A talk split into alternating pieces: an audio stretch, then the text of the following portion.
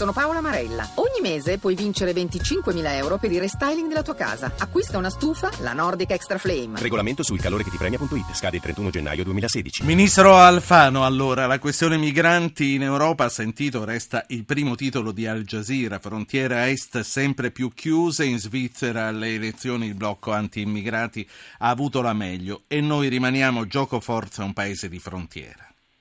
Sì, mentre ascoltavo eh, Al Jazeera pensavo quanto tempo è passato e quanto è cambiato rispetto a due anni fa. Due anni fa è successa la strage di Lampedusa, 300 eh, migranti sono morti dal nostro mare ed eravamo da soli, solissimi mi verrebbe da dire. Sono andato in Europa e ho detto noi lanciamo l'operazione Mare Nostrum, ma non illudetevi che questa porta di Lampedusa possa accogliere tutti i migranti, saranno sfondate altre porte. Dopo due anni i fatti ci hanno dato ragione, nel frattempo non siamo soli, io ho accompagnato i primi eritrei all'aeroporto di Ciampino direzione Stoccolma, dopodomani accompagnerò altri 100 migranti in direzione di altre capitali europee perché sta funzionando il piano di ricollocamento, per cui abbiamo avuto talmente ragione che già i primi migranti cominciano a lasciare l'Italia in direzione degli altri paesi europei. Due anni fa dire equa distribuzione dei migranti in Europa era dire un'eresia, oggi è fare il racconto di una cronaca fresca. Quindi è, è, un canale che si è aperto veramente, sa, perché ormai siamo stati abituati negli anni a vedere sì. le troupe televisive Se... che guardano dieci che partono e poi non se ne parla più. Guarda, Questa volta invece... Noi, abbiamo, fatto, noi abbiamo fatto l'altro venerdì il primo decollo di un aereo che ha rappresentato la vittoria dell'Europa della responsabilità, la vittoria dell'Europa della solidarietà, la vittoria di un'Italia che non si è arresa, che ha battuto il chiodo a Bruxelles finché quel chiodo non è stato ben piantato nella testa non solo degli euroburocrati ma di tutti i leader politici che hanno capito che un paese da solo non può farsi carico di tutto questo. Però ehm, io la invito, caro dottor Po, dopodomani all'aeroporto di Ciampino per questo nuovo decollo. Mercoledì mattina, se, eh, se vuole, eh, viene anche lei e così poi potrà riferire ai radioascoltatori di Zapping questa emozionante esperienza di profughi che scappano da guerre e da persecuzioni, che hanno sfidato le onde del Mediterraneo, che sono stati salvati da un grande paese, da una grande nazione come l'Italia e oggi l'Europa dice non sono Perché profughi no? italiani, sono profughi europei. Quindi se mercoledì mattina viene l'aspetto... Perché no? Perché no? Adesso ci organizziamo. Eh, piuttosto lei stava dicendo eh, del chiodo che finalmente se lo sono ficcati in testa. Lei due anni fa c'era, ma c'era un altro Presidente del Consiglio. Oggi, eh, all'epoca era con, con, Letta, oggi è con Renzi. È cambiato qualcosa anche eh, in virtù della leadership o è semplicemente perché gli eventi sono andati avanti come del resto si era previsto e adesso non c'è altro da fare che accettare questa realtà? Abbiamo avuto una, grazie a me, una sostanziale continuità su queste politiche eh, tra i due governi e devo dare atto a Enrico Letta di avere eh, intuito che l'operazione di eh, salvataggio delle vite umane eh, eh, non era un qualche cosa di eh, semplicemente impopolare, ma un qualcosa che era fortemente collegato ai diritti fondamentali dell'uomo, perché prima tu salvi qualcuno che sta negando e solo dopo gli chiedi se è rifugiato oppure se è illegale. Se è illegale lo rimpatri e noi facciamo una grande battaglia per il rimpatrio, se è un rifugiato, se scappa da guerre e persecuzioni lo accogli e poi lo distribuisci in Europa. Però con Matteo Renzi è successo che dopo l'ultima strage nel Mediterraneo, mi riferisco a quella di aprile di questo anno, di aprile del 2015, ricorda che i funerali poi furono celebrati a Malta delle vittime eh, dell'ultima tragedia nel Mediterraneo, noi chiedemmo per il tramite del Presidente del Consiglio un Consiglio dei capi di Stato e di Governo straordinario a livello europeo e a seguito degli esiti di quel eh, Consiglio dei capi di Stato e di Governo si è arrivati a questo sì. piano di relocation, cioè a questo ricollocamento. Quindi Ministro... ciascuno, ciascuno, ha fatto il suo, io mi sono trovato, glielo dico eh, oggi ma prima non facevo la vittima, glielo dico oggi perché non c'è da fare la vittima ma da raccogliere risultati. Io per due anni sono stato politicamente perseguitato dalla Lega e da altre persone che in malafede dicevano che la colpa era del ministro dell'interno italiano di fronte a un flusso epocale come non ce ne sono stati uguali Senta. dalla fine della seconda guerra mondiale. Oggi che abbiamo vinto attendo che qualcuno chieda scusa. Comunque, eh, non so se, se le verrà chiesto scusa, ma probabilmente eh, non importa. L'importante sono i successi che portiamo a casa. Piuttosto, ehm, dopodomani, se ce la faccio, vengo, vengo a vedere quelli che fanno. Sì, sì, sì, Però, certamente. su eh, decine di migliaia, centinaia di migliaia che arrivano, ne mandate via 100, ne mandate via 200 no, no, no, no, no, no, no, no, no, assolutamente. Noi abbiamo nel nostro sistema di accoglienza 98.000 presenze attualmente, 98.000, per cui invito tutti i nostri radioascoltatori che sentono dire milioni di migranti, chissà quanti sono gli immigrati nostra, nel nostro sistema di accoglienza, sono meno di 100.000, siamo 60 milioni e 8.000 comuni, quindi sono 98.000 eh, su 60 milioni di italiani. Ne manderemo via nel biennio 40.000, 40.000 migranti e proprio per evitare l'effetto spot ne stiamo subito mandando in gi- eh, via dall'Italia verso altri paesi europei altri 100. Alla fine saranno 40.000. Sente- È un- un- un'operazione veramente imponente. È chiaro che se, se- se- se viaggiassero a migliaia sarebbero delle deportazioni, ma qui stiamo organizzando le cose in modo tale che nel biennio saranno 40.000 perché così è l'accordo europeo, ma non lo diciamo in astratto, lo diciamo sapendo cioè, per ciascun paese europeo quanti se ne prende. Senta, in virtù dei nostri sforzi, riusciremo a strappare un margine di flessibilità per la finanziaria all'Europa? Io sono convinto di sì, perché eh, la nostra strada è stata quella giusta e peraltro abbiamo avuto, diciamolo, perché eh, se no saremmo quelli che parlano male di loro stessi quando le cose vanno male e non hanno il coraggio di dir bene quando le cose vanno meglio. Noi abbiamo attraversato una crisi economica più lunga delle guerre mondiali, perché il nostro paese ha attraversato una crisi che è cominciata nel 2006, 2007, quasi 2008 e si, trascinata fino, si è trascinata fino adesso. Ad ora che l'economia ricomincia a crescere e anche la fiducia degli italiani nel futuro ricomincia a crescere, noi meritiamo questa flessibilità europea, perché non chiediamo di sballare i conti, non chiediamo di sforare parametri, ma stando dentro i parametri finanziare ulteriormente la crescita. Noi abbiamo una missione, restituire agli italiani una speranza per il futuro, Sì. ricominciare a consumare nel nostro paese per fare riprendere l'economia e togliere il debito pubblico dalle spalle dei nostri figli. Ministro Alfano, io le parlo anche come presidente del nuovo centrodestra, oltre che come ministro dell'interno. Lei questa legge di stabilità l'ha condivisa con la ragione e con il cuore?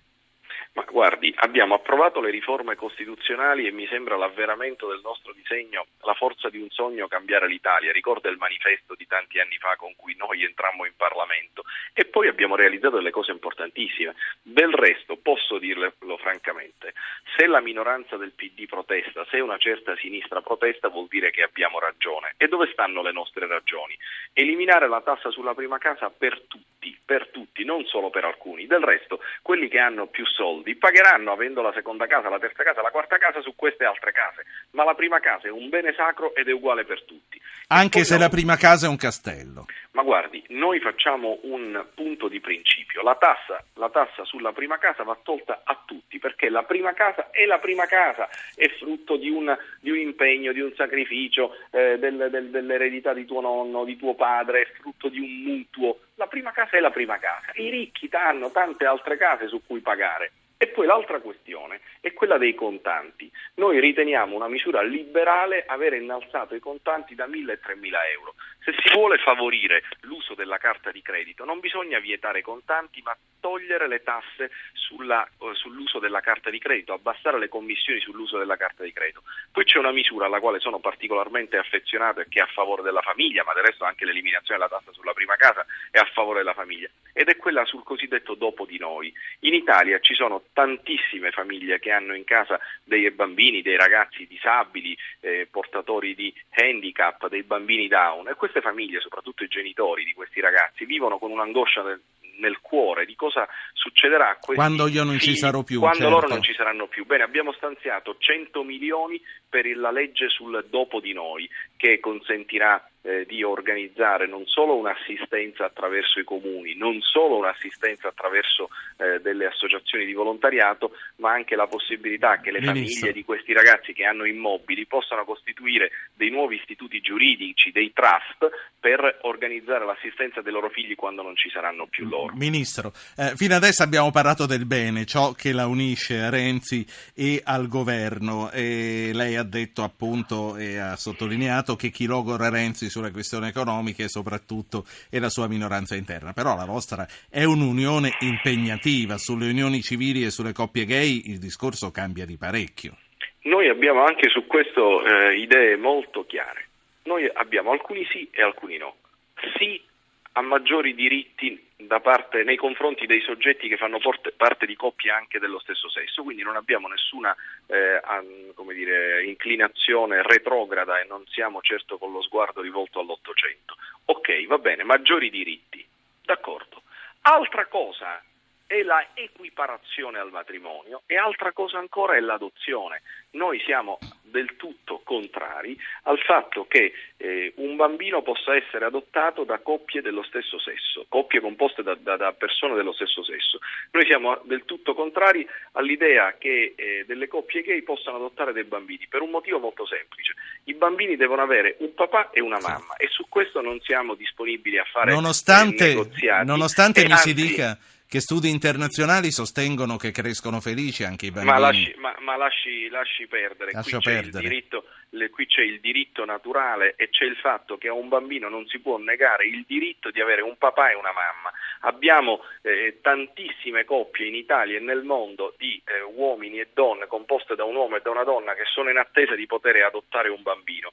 Quindi andare alla ricerca. Allarghiamo quelle maglie allora, E però quella- impegnatevi ad allargare quelle maglie. Ma, ma eh, parla con uno che ha fatto tanto in questa direzione, ma non, non abbiamo il tempo per raccontare ciò che ho fatto. Quel che invece a me interessa sottolineare è che ehm, noi chiederemo lo strumento del voto segreto in aula perché se c'è libertà di coscienza siamo convinti che in Parlamento potrà venire fuori una maggioranza che dica di no alla adozione dei bambini da parte di coppie dello stesso sesso, di coppie gay. E l'altra questione Lei sta, sta includendo la, famiglia- stepchild adoption in questo... sì, sì, sì, noi siamo, anche, siamo contrari anche a quello e siamo contrari anche all'ipotesi dell'affido, ma il punto essenziale è che noi dobbiamo scongiurare l'ipotesi che magari noi facciamo una serie di regole che per come sono scritte permettano poi il mese dopo l'approvazione della legge a un qualsiasi giudice d'Italia di dire se non è zuppa Aspetti- è pan sì. bagnato. Aspetti non è un zuppa secondo. pan bagnato, quindi è uguale al matrimonio Sentiamoci,